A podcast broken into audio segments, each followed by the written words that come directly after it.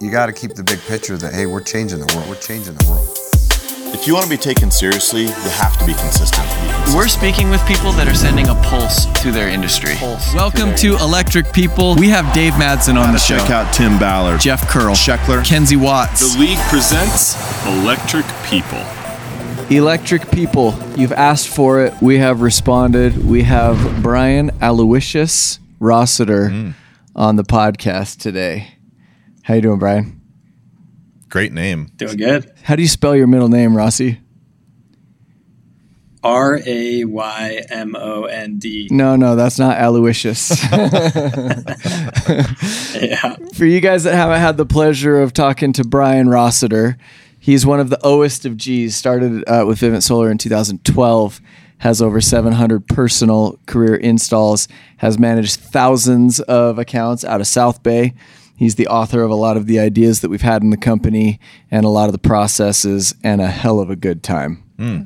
Yeah, you should get the pleasure someday of hanging out with Rossiter. I know, man. I feel like we are kindred spirits and we haven't hung out much. You'll get good. you'll get good oxygen in your lungs from doing something adventurous, and you'll have stimulating conversation. Well, I There's, there's just a there's country between us. I came out of retirement of skiing a few well last year, and everyone keeps telling me that I need to ski with you. So what's your best trick, Rye? It's What good- can you do? Like a what's your best? You need like a daffy twister, daffy Hey, twister. it doesn't spread? really matter. I, I found I, I found that it doesn't really matter what you can do. You're either a good skier or not a good skier, or you're a really good skier or not a good skier if you can do a backflip or not. That's So, the that's the outside of that. It's like Well, listen, I know, I know the- both of you guys. That's the Mendoza line is backflip. You still want Like to if ski you with can him? do a backflip or not, that's what makes you a good. That's like, It's well, like- that's not it's even like a hard if- if- trick. that's what I'm saying. But if if you're you could go and do a I don't know cork nine ten whatever, but and people be like oh that's cool like some sort of spin, but you do like just a laid out backflip or something like whoa that's uh, that's the real let deal. me. I've seen both of your footage, and let me just tell you, Adam, that you highly underestimate how good Brian Rossiter No, is I'm, at skiing. I'm well aware he's much better than I am. We're talking like not pro even like- level. Like, he he mentioned, he's like, well, you could do a cork nine, and you're like, yeah, yeah, of course. Adam's a technique skier though. I've seen him. He keeps his knees tight. He does got these swivel hips through the moguls. Wapa, wapa, I've wapa, seen it. wapa. That's what we call it, I've swivel it. hips. Yeah, Hey, swivel they hips call me over that in here. he college. could he could take me. hey, moguls. When I see moguls, and I've seen I've seen your your posts of you hitting mogul lines, and my knees just ache. I've I've had six knee surgeries, three ACL reconstructions, and seeing that stuff just gives Hey, me. you need to you need to learn the swivel hip Chills. technique. Mogul, yeah, I can teach you the old swivel hips, but not uh, mogul skiing's a dying breed, and you know we're keeping it going. So Making we'll it see. look Maybe hard since back one of these days. 1979 over here, huh? Yeah, exactly. Hey, but let's start with skiing because skiing was a massive part of your life. You were a sponsored skier in high school. Uh, may or may not have worn a do rag in high school too. I'll just let you answer that on, on your own because there's a question coming here.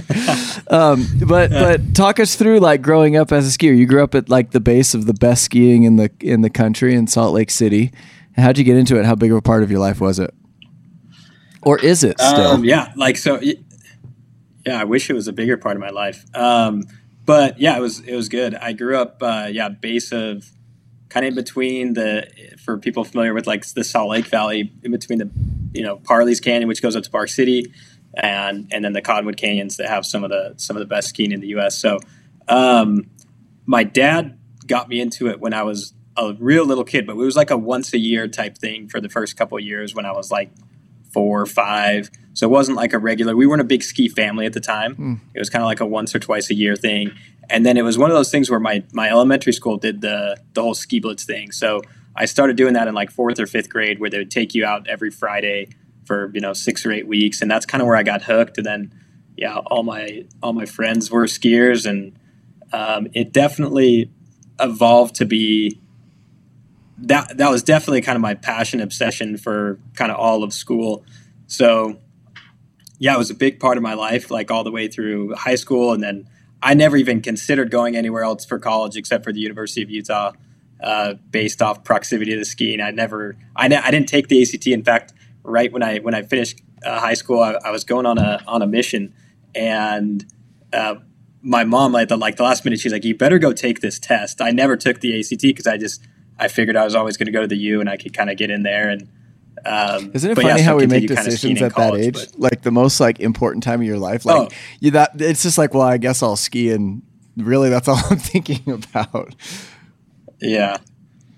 Um, yeah, so it was a huge part of my life, and I, I think a huge part of my identity. I still like, I still like see myself as a skier. Like, I I end up going like maybe five to ten times a year now, and I still think I'm like the kid that goes like hundred days, and and and it's hard because when I go out there, like I ski really hard every year. I always like ski really hard. Like the first day I go skiing, and I'm just like smoked. You, uh, Uh, but you were skiing before it was cool, right? Because it's like skiing was it, and then snowboarding kind of came in, especially where you lived, especially when you were skiing, right? And now, like they say, when you go up to like Park City and stuff, like all the kids are skiing all and stuff again now. yeah, snowboarding got big when I was like in early 2000s, and then I think skiing really came back in vogue Hmm. 10 years ago, probably. Yeah, yeah. I have a theory Yeah, about about right. this. Yeah, it was like Would you like to Let's hear hear it? So, I, I, I identify with kind of your past because I didn't I didn't grow up playing traditional sports. Did you play traditional sports? Did you play team sports? Yeah, I did. I played. Uh, yeah, I played baseball and and football and and all that. Like kind of up until high school. My high school was a big uh, sports school, so we were pretty good. Where do you go, Like, Skyline? Uh, they'd always. It, I went to Skyline. Yeah. So when I got to high school and my and that point like skiing had totally taken over. Mm-hmm. That's kind of when I bowed out of those sports uh, because like they require if you weren't going to be like all in and they didn't want you skiing or doing any of that stuff. So Yeah. if you were going to do if you were going to try to be like the skier and still play football, like you were going to be benched. I was on the B team before that, so it's not like I had a huge career opportunity there, but you're barely hanging on uh, to begin yeah, I- with, huh? I- yeah, I was hanging out, but um, yeah, so it was uh, yeah, kind of in that.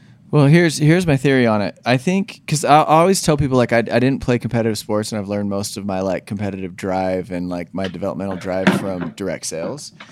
But I think a background in action sports actually helps because if you think about it, you're you're you're doing a like a really social sport by yourself, right? You go up with all your friends, you're performing by yourself, but I think it I think it makes I think it's part of the reason why you're so good at what you do because it pushes you to do things for the sake of being able to do it, right? It's not like if you if you land some trick that you're really excited about that that equals more pay or like some bigger opportunity. It's just it's really developmental. It's like if you think you can achieve something, you work really hard and you endure physical pain and frustration and broken gear and fear and all that kind of stuff. All that same stuff you have to come over to tackle a big goal in, you know, professional development or direct selling especially.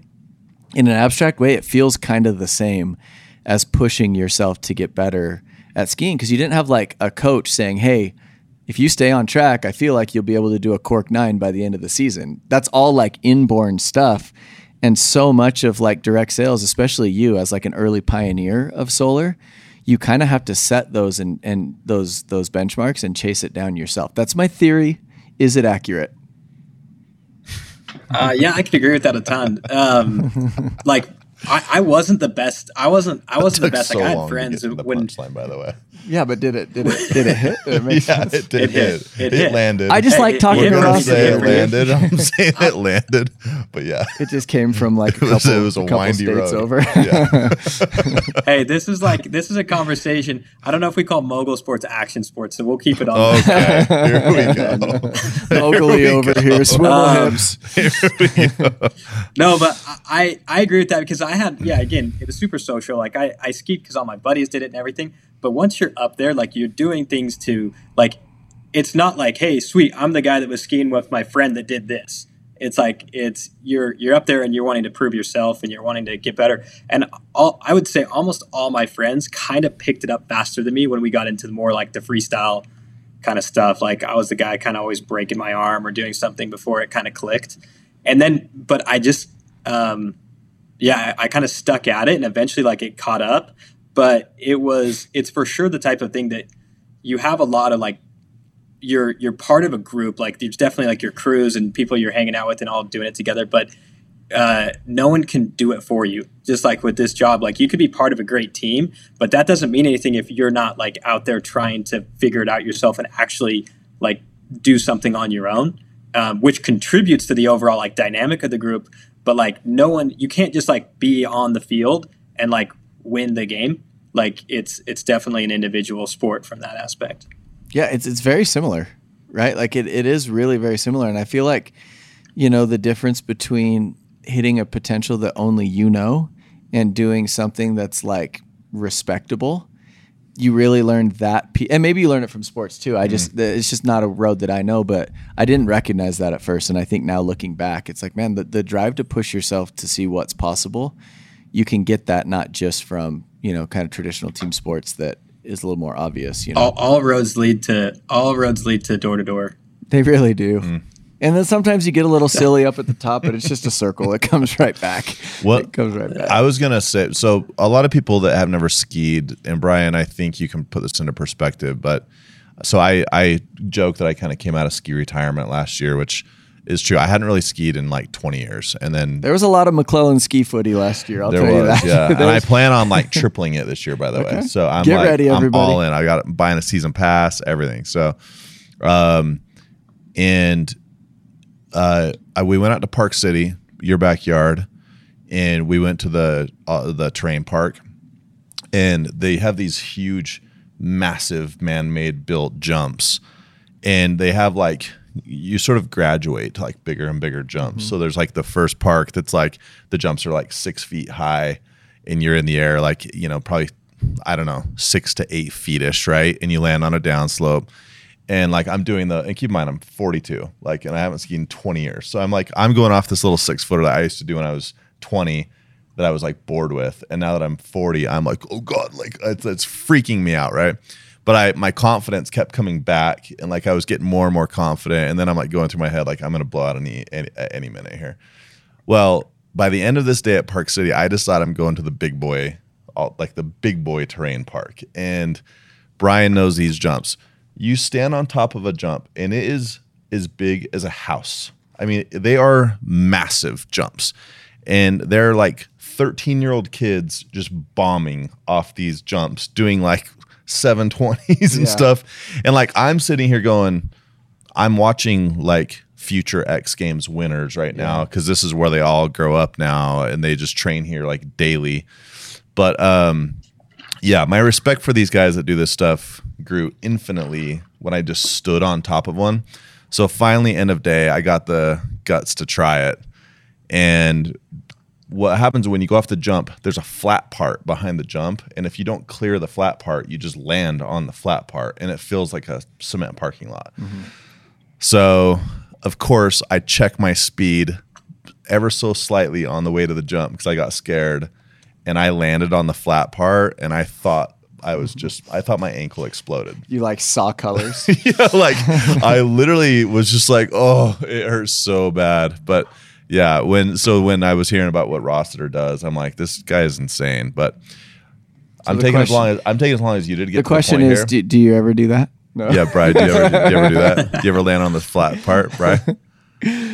No speed yeah, I've on checks the in flat life. part. The the the probably probably my I don't even I wouldn't say my worst injury because I had kind of worse one, but my scariest one by far was the opposite, which was up there at Park City. And it was it was at the time like kind of their their biggest jump on their biggest jump line. And it was like first run of the day. And you kind of rely on other people. Like you get up there and you see people who have been sessioning and kind of hitting the jumps. And so sometimes I'll like, you know, kind of follow someone in. And so I asked someone like, "Hey, how's this? You know, how's the speed today, or whatever?" And they're like, "Yeah, pretty much straight in." So I guess my skis were running a little fast or something, and I kind of hit the other jumps. And this last one, I, I kind of took it straight in, and and I overshot the landing on that, and it was in the in the air. That was probably the most scary moment of my life because I was probably like, I probably took it over hundred feet, and probably dropped from like forty feet to clearing the whole landing to flat Oh, and dude. I blew my knee, but I thought like I blew my I knew instantly when I hit the ground I blew my knee. But when I like realized I could like move my back and I wasn't dead and everything else, like it was a pretty lucky fall, all things considered. It was the it was uh yeah, it was super scary. Dude, there are- there are a few I'll things take I'll take a Then then like still going up when you see the landing, go, getting down, further and yeah. further I- away from No, you. it's like these I- guys make it look so I easy. still have it is nightmares. terrifying. yeah, it's crazy. Yeah, I, I still like I wake up like I've That had probably feeling. at least a dozen times I've woken up in the middle of the night having like a nightmare that I'm like overshooting at something and I'm just gonna die. Just still going up. You're just still going still up going. as like the world beneath you disappears. But the parallel, the parallels are there. It's like Ty was saying. It's like with skiing. Like I'm sure as you're, you know, each year you're getting better. And I remember as I was kind of getting back into it, like I found myself getting better and better and better. More importantly, I started recognizing some things I needed to do personally to really make a difference. So like, like I was like, okay, if I'm actually to get good at skiing moguls again, I got to shed some weight. Like I'm too heavy to to like I'm turning. So like you start just learning like things that you got to fix. So with door to door, same thing. You start going and you start learning real quick things that you need to like. If you can't internalize and kind of self analyze, I think you're to really struggle with the job. Like it's important as you're out there working, like think like, am I getting tired by middle of the day? Like I need to get in better physical shape. I need to drink more water. I got to like figure out ways to stay mentally stronger. Like there's all these parallels to I think individual sports where you don't necessarily like have this team culture pushing you. But I also think our company does a really good job of like getting the team culture to push you as well. You know, it's this weird kind of combo that we have going on. Anyway, there's no question of that rant. Well- I just figured I'd just talk for Yeah, yeah, I appreciate that. minutes. Here's something that I was a part of that that maybe you weren't, but Brian was. Um, when when I really got to know Brian was actually when um, my brother Jordan went to South Bay. So it was funny because Brian's a, a really avid traveler, which we'll get to in just a second. I don't. Do you remember where you were? So I, I was taking Jordan on a tour of the West Coast to see which market he wanted to go to. So we went and we were in my little Prius just touring around, you know, and we went up to South Bay, and uh, Rossiter was on like I think you were like in Africa or something. Weren't you in? Do you remember? Yeah, we were in Africa. Were you like visiting your parents or something in Africa, or were you just? I can't yeah, remember. my my parent. Yep, my yep. My parents were were uh, down there on a mission in Madagascar, and so we went to visit them in Madagascar and spent some time in South Africa. So I remember uh, randomly, I think on that trip, I got uh, like I don't think I guess Jordan didn't have I he didn't have my number. I never met Jordan, and I think I got a Facebook message from him like one day that I had internet somewhere, and it was like, "Hey man, this is Jordan Williams. Like I'm uh I'm gonna come and work with you in San Jose. Like when are you getting back?" And Brian's And like, was like, "What- what? what is this?" Yeah, so we went from place to place to place. We went from Inland Empire, we went up to TO, and we hit a couple spots in between. We went to South Bay. And um, we had one rep there who's not there anymore. There's one rep in the office. And uh, we looked at at this market and this opportunity. And Brian had had a couple people, a couple like leaders in the industry now that had gone there and left. And there was a lot of people saying to Jordan, "Don't go to South Bay, don't go to South Bay." Brian has a really good reputation, so everyone's like, "Well, dude, Rossiter is awesome." But they pretty much started it. So the first quarter that Jordan and Brian worked together, they they had no team, and they did 130 installs between combined. two of them. Jordan and Brian. Yeah. Now, is this like a Michael Jordan situation where Jordan did 128 and Brian did two? exactly. Well, Jordan did 100. well, no, no, I mean Rossiter did. You did 44 or 45 installs. I mean, no slaps. Kicked it up Yeah, from no, being that's- on yeah. vacation. Have you heard that that to- thing where like Horace Grant's like, yeah, one night Jordan and I combined for 70 points and Jordan had 68 points. Oh, that's great though. Uh, no, but that really is incredible. Uh, 130 with two guys. Yeah. So to this day, Jordan refers to Brian as a solar sensei. Brian weighs, knows way more about solar than most people. That's So, awesome. but what was that like, Brett? Because you you Hey, had I would I would love to I would love to just go start an office with Jordan just to get my numbers cranking for a few quarters. Just have just go kind of follow him around and try to keep up. But talk about what those early days were like because I mean, you must have gone through questions of am I in the right market? I mean, you'd seen multiple leaders come through and not stick, right? And you found yourself at a time when you were there by yourself and then you're on the other side of the planet. Apparently, you have this new partner, right? So maybe talk us through the early days and what you were thinking and what kept you there because you're one of the longest standing leaders in market. Yeah. Um, I that's a good question. I I liked I mean when I came out here so when I when I came I I sold alarms for a couple years, but it was never real it was never something I, I planned on doing very long term. So I never was super dedicated to it. So kind of the whole getting into solar was um, kind of happened by by by chance. It was uh, um, I, like I was when I was finishing school, I, I kind of made the decision to come into solar when I hadn't really known anything about it. And at the time, it was either go to go to New Jersey and Jeremy Long was out there, or it was go to Hawaii and Dan Reed was out there. Kind of talked to those guys, and um, and then last minute California opened, and it was like a month before I was finishing school. So I, I finished kind of in the summer, so early fall, like I was finishing. So um, it it was the I went to Concord originally, so that was the first office to open, and I, I probably joined it about two or three weeks after it opened. And I mean, I, I don't know. I guess we really loved like being out here. So we moved out to the area, and at the time it was like, okay, you're either in New Jersey or you're in Hawaii or you're in like the Bay Area. So we we we made that choice, and and I we really liked like living here, and work seemed good. I mean, we were getting like you know 140 a kilowatt. Life was pretty easy. Like, Hold on, re- but it rewind. was- do we the were, math. uh, They're making less than an alarm, pretty much, or about the same at the time. yeah, yeah. It was it was yeah, it was crazy, but it was uh, but we really really liked it. Like we really loved living out here, and um, so I never really like looked around thinking like, oh, this sucks. Like everything was going pretty good. Then I moved down to to South Bay, and um, and we were doing really well. And then and the guy the, the who I was managing with left, and yeah, it did it pretty much dwindled, and and I was kind of the guy that stayed, and I don't think I ever considered like leaving. I, it wasn't really like we were we wanted to be here. We knew it was good. We knew it was a good market. It wasn't a market thing.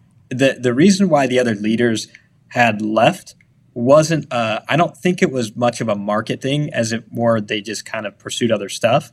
So I was never really super deterred about the market. Um, and and for me it was just this is where we like I don't know, it was different than summer. Like I moved here, I had my wife here, we were like in an apartment, like we kind of had our, you know, had our life here. And so those that that aspect like never was super hard. And and and luckily um, having someone like Jordan, I mean, I wasn't here kind of alone, so to speak, that long by myself till Jordan came in and he was like the person who definitely kind of brought the most kind of firepower I'd ever worked with. So it was easy to get back on board and just like kind of grind and and we had a fun partnership for a while. And then since then I've just worked with a ton of awesome people. So there's been a lot of awesome leaders that I've worked with here and and the markets change. They just they they reset. Like when I I, I will say like on a pa- from paper because you were in a similar boat in TO where it was like we sold small systems. We we couldn't do ESCs, so the the like the systems were even smaller because had to be re- like you didn't you couldn't do a big one.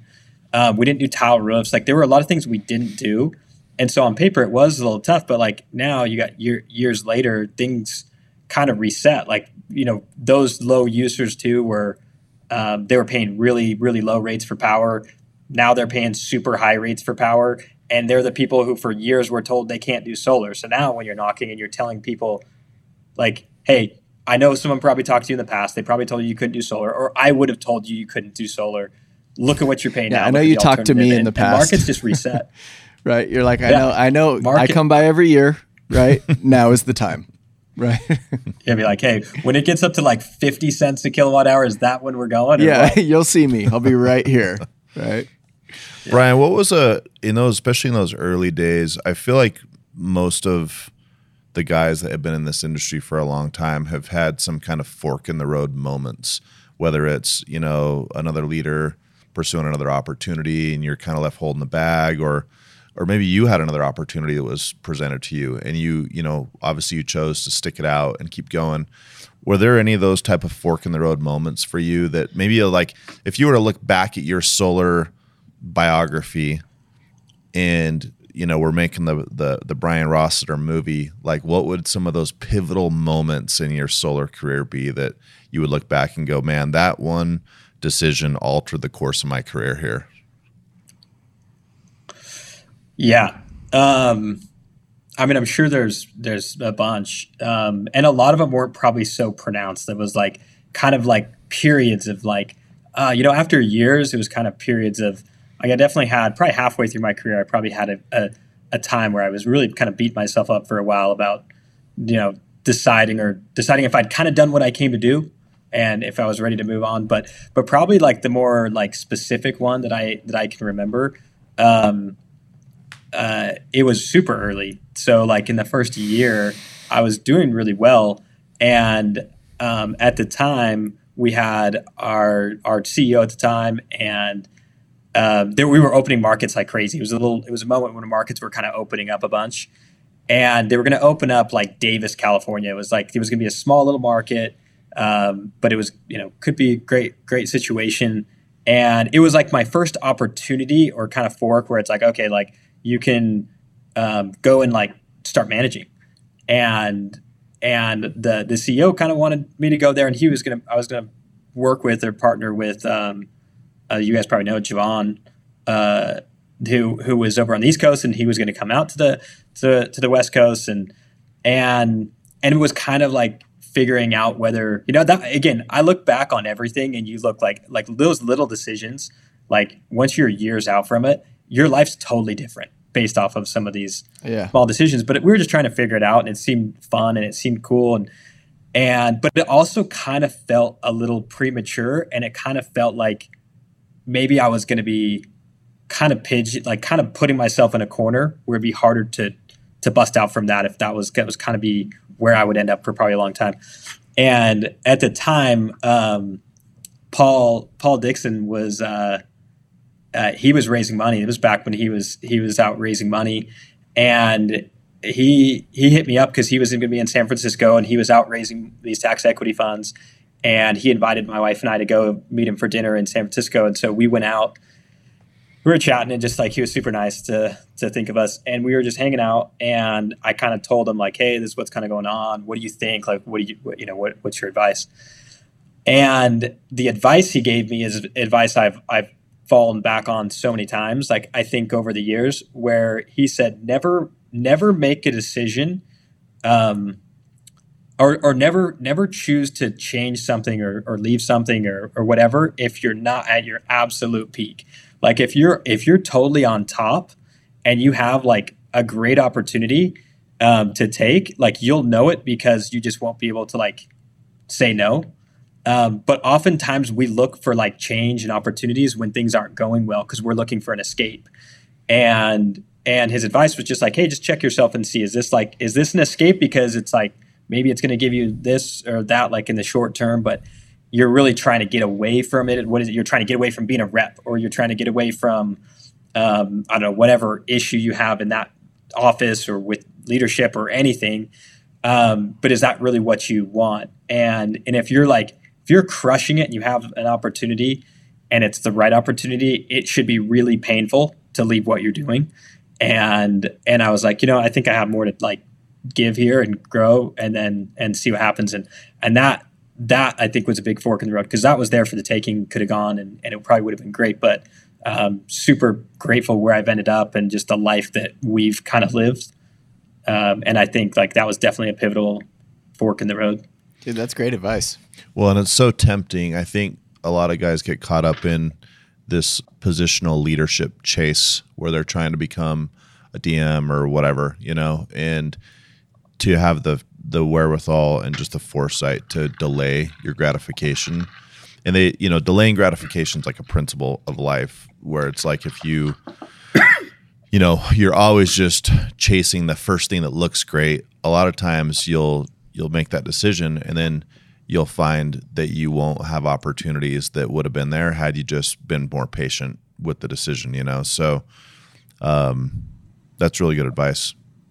I think a lot of our I think a lot of our especially our up and coming reps get impatient with the process, right? And you're like, man, just trust me. Like if you take this first thing that comes your way, then when the when the the big one that would have come your way six months from now, but you're already like you've already made a decision. Yeah, well, and I look, Brian, like I look at one leadership or like the the the team follows the leader, and you've been a a core like fundamental piece of that region, and so NorCal as a whole has the most um, the longest standing leadership group, and when you look at earnings per uh, leader, it's the highest.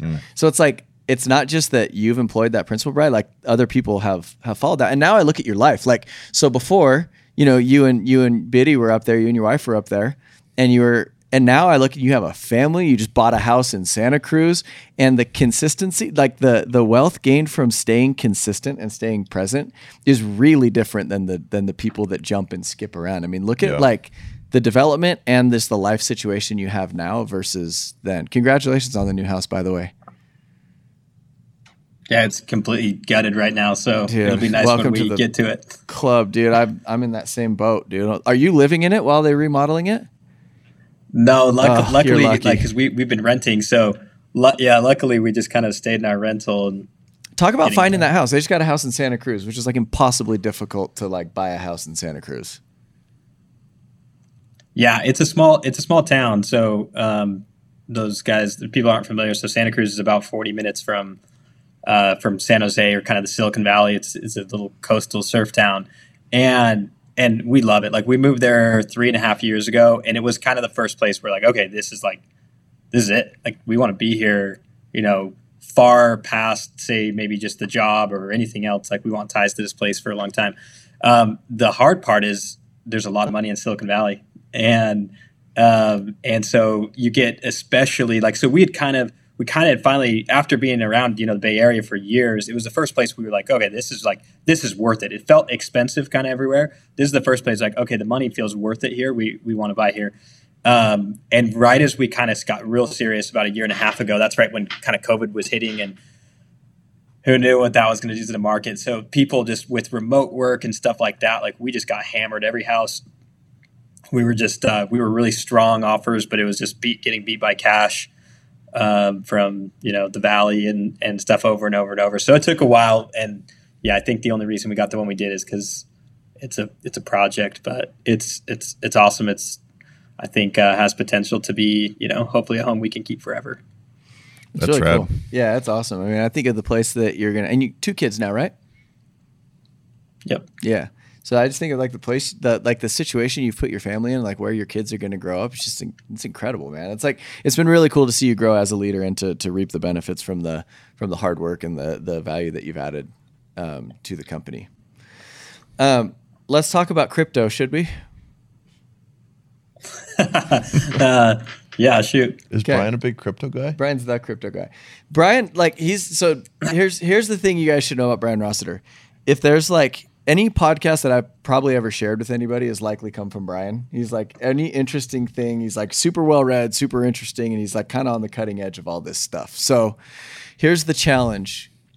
As far as my experience goes, you only lose money in cryptocurrency. You don't. It doesn't make money. It only it only takes you on a ride and slowly whittles your wealth away. so uh, I don't own a single crypto. Okay, Is that so what- is that explain- how I is that what I would say? Good. I don't own Explain a to Adam crypto? what Is that Yeah, what cryptocurrency I that's would- is. exactly that's that- exactly what you say. Okay. Explain to Adam what cryptocurrency is and why he should or shouldn't own it. Yeah, I was trying to explain it to a friend that was asking Yeah. me the other day, and I was like, "Well, I don't own anyone." And You're he's like, "I don't Here's own the any." You're like, I don't crypto, dude. And I realized 30 seconds in, I'm like, you know what? We should call my friend Greg because Greg Penn, Greg Penn on the East Coast is our crypto expert. So he's got like machines running in his basement, mining, doing miner work, yeah, I don't get doing all some that. sort of mining work.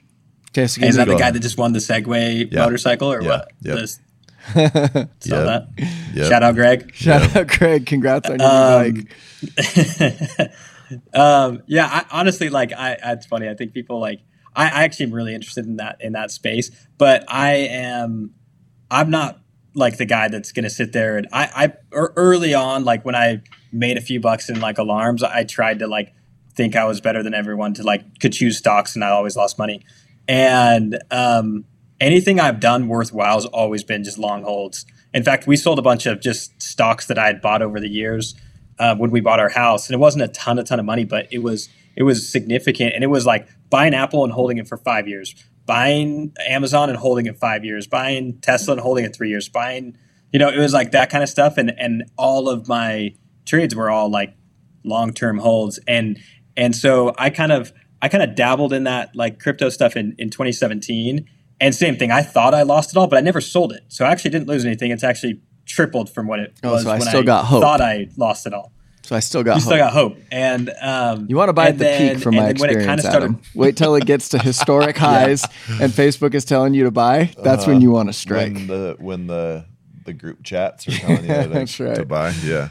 Yeah. What's Wait Tom Brady doing now? but that's what I Tom Brady's doing a. Uh, he's, Hey, he's- he's, he's in. all in on crypto. Yeah, he's now, in right? like a, he's on an exchange.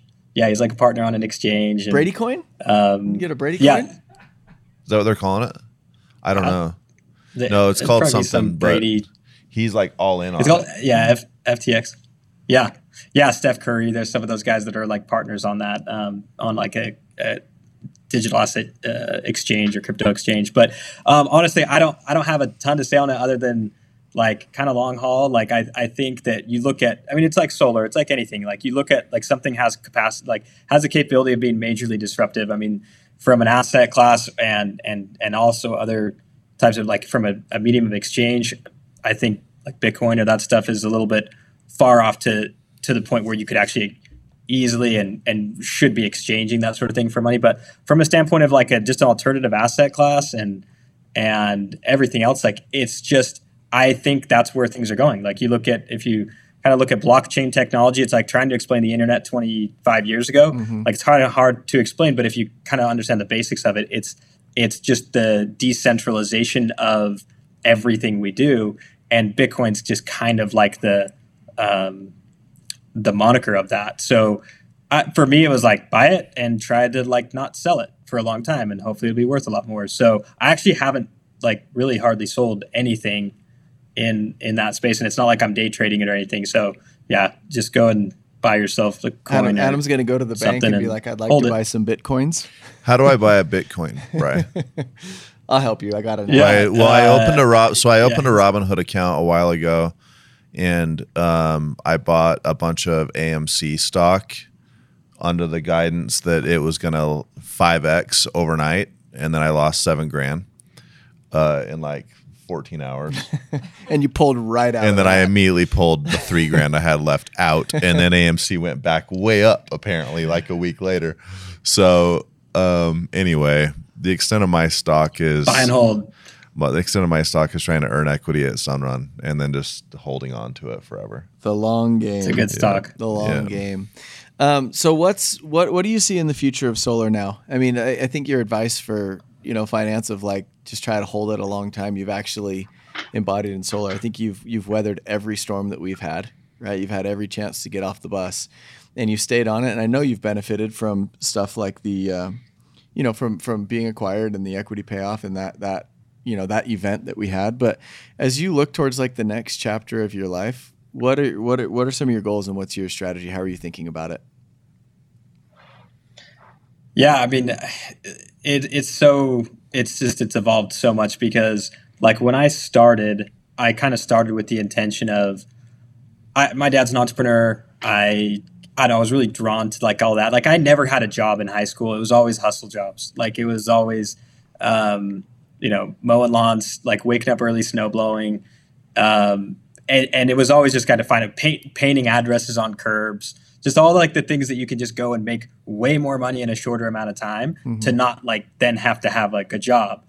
And um and so with with coming like kind of doing college and all of that like i i just had a hard time like ever seeing myself in like a like a just a desk job and just doing that and like having that that lifestyle. And so when i started solar my goal was like hey we're doing this for like at least two years and if we can make like you know 150 grand a year whatever that's more more than I'd be making at like getting a job or whatever, and hopefully we can save enough money to go like start a business or or something. And and so it was really kind of kind of triggered off of having this like a future opportunity uh, to to go and kind of be an entrepreneur or a business owner or whatever. At least that's what I thought I wanted at that at that time. And um, so that's how it started. But it was like every year it was like we can't leave this like like and and, and it was hard because I think and I think I did myself a major disservice. I think for four or five years it was like a this job was a year to year job for me and that's like that's a hard that's like hard the way to hardest it. way to do a Yeah. job and and it was just like every year it was like all right well i guess we're doing another year because it's just too good right now and so we can get a little further and then we'll like we'll figure it out after that and i think that's probably about about four or five years in i think here's here was the thing i think that um, i limited myself a lot because like the short term goals that i had based off of like a two or year two or three year plan we hit those probably smashed those and then didn't reset bigger goals. So it was then Yeah. it was like this kind of like, okay, so we like I did it. So now it's just like, what do I do? I just keep doing it, I guess. I can't leave this. This is just too hard to leave. It's just too good. But I wasn't really chasing like the next thing. And and it just felt like I was living this really like temporary life. And I think that was hard for my wife, like for sure, because I think she saw that in me. She saw like, you know, like, okay, you're like you're doing this, you're good at it but like you don't seem like you know what do you want to do she was re- she was always really supportive she's like look like do you want to do this for 10 years or not and if you don't like let's do something else and if you do let's just do it. I'm good with that. Like what what do you want? And i i had a hard time figuring that out. And um, as we got further like you know down the line and and honestly a lot of it's just been having the opportunity like solar has been great. Like it's and and how we sell it and what we do has changed a ton. It's evolved. I think it'll continue to evolve. I think this industry will continue to evolve. But the thing that's like I think I've I've got the most value from, or what's kept me going and kept me engaged, especially in the last few years, is really just like working around a lot of like amazing people and leaders. Like I feel like we have like crazy good leadership here. I, I actually had a conversation, um, you know, recently with uh, Taylor Turnbull, and we were talking about it. We were talking about like sometimes like the company's rough, like we have struggles, but like none of us leave. Like we do not leave this company because like we want to like build this thing with like like-minded people. And and so for me like i feel like i've, I've kind of reset where i'm like okay this is crazy. Like we have a really good opportunity to be part of an industry that's changing the world of energy and it's changing like it's going to create a ton of value. It's going to create a ton of wealth. And we're doing it with people that are just passionate and engaged and like-minded and fun so i'm like what what's the like the goal for me of like being in like I, I think if you ask yourself like a few layers deep like why why why i think the reason i wanted to be an entrepreneur so to speak or a business owner was because i wanted to like just kind of be in a little more control of my life and like how i spend my time and what i do. And now i see this job as like like the exit is like that. Like i would love nothing more than spending the rest of my life after this job um like investing money and like doing fun cool stuff. Like i don't want to retire and sit on beach. Like i want to be involved in like fun exciting you know in, investments or opportunities to go build things but on on my on my terms and i think this is hopefully the last job i ever have. So that's kind of like the goal now is just you know grind it until we're at that point so we have some you know some goals around what that would take. With all that with with all that in mind what you just and by by the way buying a house i think really changes your mindset too. It like really plants roots. It's like a mental thing that happens where you're like okay this is it. Like this is where we're making our life now. And i think it really changes the way you kind of think about things and the job. So um, I know it did for me. Well, I bought a house out in New England back in 2015, and it was like an instant shift for me. So, but um, what advice would you have for someone just starting right now? I mean, you're you're an old timer in our industry, uh, so you know all these new guys that we're hiring. I mean, and we're hiring at a clip right now that is unprecedented. I mean, it's like we're hiring Hundreds of people. hundreds of Yeah. people monthly and you know as they're listening to our podcast i think advice from someone that's been around for a long time is really really valuable so what kind of advice would you have for people that are just getting started with us Yeah. Um, I, I, you know, one of the, my thoughts on that is like this job has, I think there's kind of like, I think there's two, like a place for two types of people here. Um, the first and the most obvious is people who really want to go and like change the trajectory of their life and career and like financial situation. And the advice to that type of person is like, is just try to like, just and it's just different. Like when I started, like no one had done it for two years. It's like it's like when people say, well, "What happens at the end of your your agreement?" It's like I don't know. I mean, here's the option, but no one's ever done it. We've never been twenty years. No one's deep. ever made it to Like, the end of the and- agreement. yeah, no one's no one's made it. So with uh, with this, when I started, like no one had like gone into solar, like changed their life, and then like gotten out of it. So like I was just guessing and trying to figure out like, all right, where's where's this little like what's this opportunity? Where's it going to take me? Now it's like, dude, there are so many amazing people that have either are still in it and just like just dominating like on on all fronts and like i look at i look at like it's so cool to see these things like kevin kevin padilla who i manage with is obviously very infamous in the in the company and in the in the industry and it's like this guy like came in and from nothing and like with you know from scratch like he's like came in and he is built and he owns so much real estate and like his life is forever changed and it like he's one of so many examples so like my advice to the people who like see this is like I got gas in the tank. Like I want to I want to do this. Go and talk to listen to this podcast. Go talk to like all the people in your world, like in your community, in your region, or others, or anything, and just like talk to the people who have been around who have actually seen the results that you want to see. And I think that'll just rub off. And you can ask them like how it's worked, like you know, for for them and how they've structured their life or their mindset and so my advice would be that like we have so many resources because the industry has matured where you have so many examples of people that have crushed it. And um, I would I would definitely say just like look at those people, look at the lifestyles, look at who's doing what you want, and go and interview them or talk to them or listen to these podcasts, and then set goals around like just hitting it really hard. And a good example of that, I think, Ty, that you work with is Jason Allen, like who just started, and you look at like where someone like that is in a short period of time. Like you can do it fast, or Castle, like that's it's on another level, um, which is how fast he's taken the tools that were never available in 2012 or 2013 and like really utilize that to kind of transform his life. So that's advice to like the people that are super hungry and want to like really go and kind of have that same like whether it's you know set themselves up by their set up their retirement like or just you know take their their life and career to different levels. The other one is like lifestyle people. Some people just like love solar. They love like they're like cool to go knock doors and and they're they're willing to go and like be part of this and they're they have a good attitude. Um, if you have that, then it's like you can you can also have a pretty cool career um, selling well, making great money, and really having like an amazing like building a lifestyle around this. I think the challenge is just like you have to be engaged enough that you're not like you know wishy-washy and you're at you know you're part of the, that that community but it's pretty cool to see a lot of people that maybe it's like everyone in the company is not going to be like everyone doesn't want the i mean you guys have this crazy job like everyone does not want your job they might think they want your job but a lot of people do not want your job and if they knew it they definitely wouldn't want it and and and so there's people that like they want to they want like a great career that gives them like the autonomy of like a realtor with like crazy upside, low risk, and they just need to be like a productive, grateful part of this like community. And I love those people.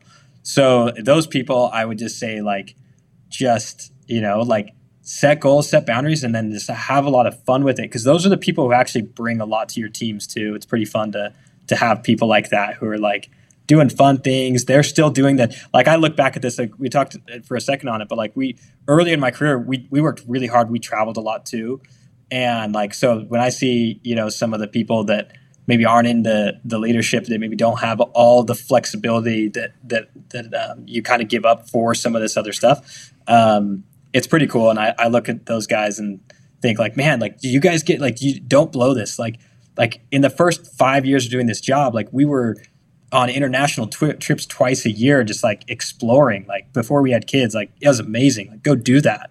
So anyway, that's kind of a long-winded exam- uh, answer, but I think that it's cool because the the flexibility of this job like lets you do two things. Like one, you have like you can kind of build this amazing lifestyle around your job, or two, you can like make it your last job. yeah, that. and I was gonna say, I think there's a big difference in, and you mentioned this, and I see a lot of people doing this where they're approaching the job when they first start is kind of this like bridge to the next job like oh we'll do this for a year we'll do this for two years we kind of have this like kind of short term plan to like find the next like career move you know and then there's the people who use the job and say no i'm gonna i'm in this thing indefinitely but i'm gonna use this job to and what they do is they're instead of saying I'm to have a one year or two year plan to move on to the next job, their one or two year plan is what are they going to do with the money or the opportunity they have within this job. So it's like they're going, hey, my one year plan or my two year plan right now is I want to buy my first investment property, I want to buy my first house, or I want to buy, pay off all my debt or whatever. Like that's my year plan. Those are the those are the reps and and people I see in the company that really tend to excel at the job, where they're like, no, I love this job.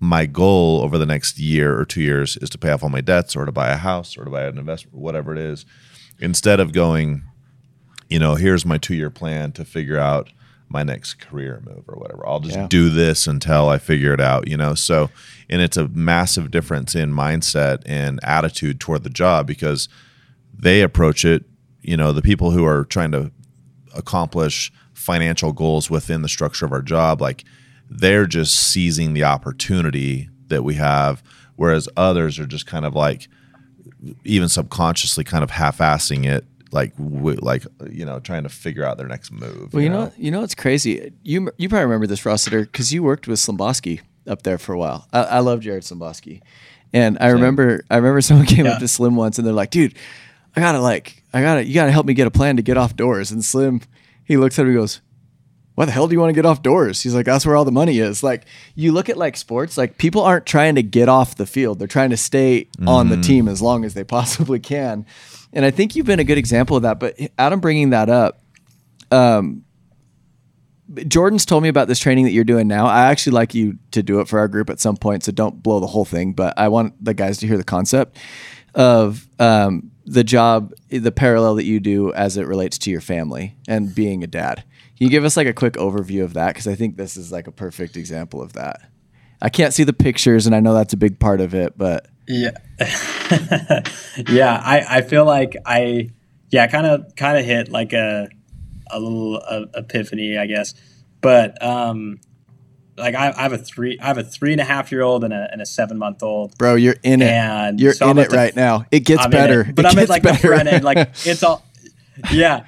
Um, but like it's it's amazing. Like I it's the best part of my life. Like I love it. Um, I guess kind of the training and the parallel was built around like and, and you guys are both dads.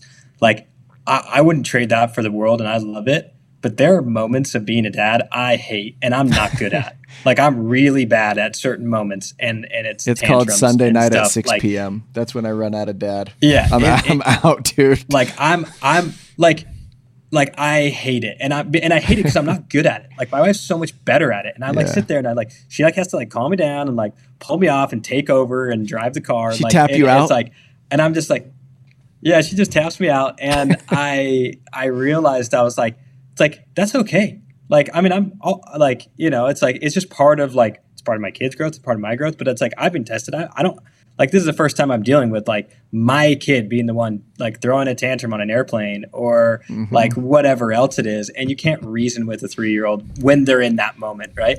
So um, the yeah the the kind of the the parallel was like like those moments just suck, and it's okay that they suck because like but it's like I don't even ever like the the thought never like crosses my mind that like I'm just like so what does it mean? I shouldn't be a dad? Like all right I guess like I'm out. Like I'm gonna go do my own thing because like uh like it, it's just you're, you I don't ever think of that. And I think this job um, has some parallels because like there are parts of this job I hate. And there are like situational things like you get that text from that customer, it's that cancel, or it's like this thing, or you know, it says some ops thing, they missed that third site survey, like whatever. And you're just like, ugh, like you're so frustrated. You feel like you can't, like you're not in control and you're just so frustrated. But it's like that I never sit there and think about like, oh, I guess like I'm just like gonna quit. Like, what am I doing? Gonna quit? Like, because this happened? Like, it's just not even a thing. And and I think when we embrace that a little bit, we kind of understand like th- what our job actually is versus what we think it is. It's really good, huh? Yeah, it. Um, I think this job has brought so many grown men to tears. Oh gosh, And constant. I remember. tears. Remember, I sent you a video one time of Yes, me crying in the car. I could find it. We're gonna splice it in on this because I know right where it is. I was. It's the no, laugh because. I was. I was know. telling. I was. Yeah, exactly. I was. I sent a video. Ty was like, "Hey man, how's it going? Like, how, how you feeling these you days? Whatever." And I just set up my phone in my car, and I was like looking at you know Mercury or whatever it was at the time, installer or something. And I was like looking at my my accounts, and I was like, I'm like, here, I'm just gonna send you a video how I'm feeling. And I like, I'm looking at my accounts. I'm like laughing. I'm like, oh, sick. And then I'm like, what? Why? What? Why? What? What? What? And I just like start crying, like in the car. Like your emotions can go from like this is the best job ever to just tears in you know so fast. Um, but it's kind of the beauty of the job, right? I mean, it's like it really is just uh, a special like when you have those mo like I was texting a couple of our, our leaders on the east coast last night just expressing some gratitude and i was like man like this journey has been so wild. And not even just like watching them like even just for me like just what this whole journey has just been such an incredible thing. So it's easy now years into it to tell someone who's just starting like look this is a bumpy road but it is so much fun when you are able to look back at the end of it and or not even at the end just like while you're on it and into it and say like it's it's really really worth it and it's really fun and you're going to make some incredible relationships and and uh, have these incredible experiences. And and like you said who you, who you work with matters. And it's way more fun to make money with your friends than it is to you know go do it by yourself with you know people that you don't like you know? So Who's uh who's your favorite female pop star? Favorite female? Dude, I, Don't I'm, overthink I'm it. Don't overthink like, it. Just spit it out. Who is it? Blackpink Pink's a great Uh, choice. no Blackpink Yeah, I'll go They're with- the K-pop I'll go with- they're K-pop Okay. Who you got, Rossi? I'll go with that. I don't know who that is. No, you can't Oh, pick one you don't on. know. Who comes to your Um, brain? Female pop. Olivia Rodrigo That my daughters are so into her. I love Olivia Rodrigo She's a little whiny. She needs to realize how good she has it. She's from Murrieta, California. She's a little whiny. It's not that bad. Anyway, pop star. I'm blanking. mine is Halsey. oh Halsey she's yeah, nice I'm big on Halsey right now. Yeah, I like Halsey. What is what is the most recent purchase Hey, you've actually, made? you know what? I Oh, just saw I just saw a little thing on. I just saw like a a little video on like Billie Eilish, great, and it was actually really fascinating. great choice. I, I, I like that. I'll go was with that it right uh, now. ha- have you heard Howard Stern's interview with Billie Eilish No. it is so good I'll have to it's check incredible anyway not to digress but yeah she's great uh, recent purchase other than your house that you're excited about? Was something you bought that you're stoked on? Um, mountain bike. What'd you get? Uh, so I I have so I've been I mountain bike quite a bit. Mm-hmm. Um, so I have like my my my regular mountain bike, but I bought an e bike uh, earlier this year, Which one? uh, e mountain bike, and uh, it's the Levo, like specialized Levo. yeah, you did. I just bought a I just bought a. And- It do you do the mountain biking where they go Yeah. like ride down the spines of these mountains and do these big jumps like do you are you doing that stuff Uh, no, you seen those videos no, those are wild yeah. You we have great, we have That's great, great. mountain biking in, in Santa Cruz though. Yeah, it's fun. It's like it. Uh, the thing I I tried. I kept telling myself like if I got like I wouldn't get an e-bike because if I did, I'd stop riding my my regular bike and I, I need it for exercise. And so I I like definitely took a, a stint where I only rode the e-bike. And with your when we're, you're with friends, it's like it's amazing. But the thing I love about mountain biking, especially like we do have some pretty technical like downhill stuff. Um, and like I was, I went riding yesterday early morning just by myself and didn't take the e-bike, trying to force myself to pedal a little bit. Yeah, no, and, pedaling's in but the there's past, stuff dude. and, and it bring it's so when you ask like, do I, I wish I skied more because I get it, but but mountain biking when I'm on like kind of scary stuff gives me the same feeling I have with skiing, Mm-hmm. where you're just like 100% like focus, like you're present. It's the most present I'm in in doing anything because you can't be thinking about anything else or doing anything else because you're riding so hard and fast. And like if you're not in it, you're going down and it hurts. Uh, but I love I love that. So like having a then having the e-bike kind of get out. I have a bunch of friends that have them. A bunch of our guys in our office have them. And so it's it's like it's a blast to get out with a bunch of friends and ride e-bikes. Nice. It's a blast to go ride mountain bikes, but it's way more fun to ride e-bikes. Final question: Favorite vacation destination? You only get one. Favorite best favorite place you've ever been? Um, Norway. Yeah, I've never been to Norway. Sounds incredible. Norway does seem incredible. I see the videos on Instagram. They've got some incredible scenery there.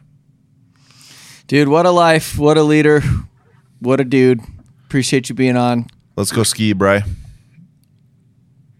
I'll do it. teach you the old swivel hips. Swivel hips and Rossiter 2021 to be continued. I'll tow I'll tell you off one of those those kickers. Nope. you might not want to follow him. He tends to overshoot. Yeah. No. Rossiter, we love you, man. Thanks for being on. Appreciate it. Thanks, guys. Big fan. If you've liked what you've heard and are interested in joining our teams, check us out at vivintsolar.com forward slash careers. If you enjoyed the podcast, please go to iTunes and subscribe. Leave us a great review and leave us a five star rating. Thanks for hanging out with us today. This is Electric People. Take these principles and go be electric.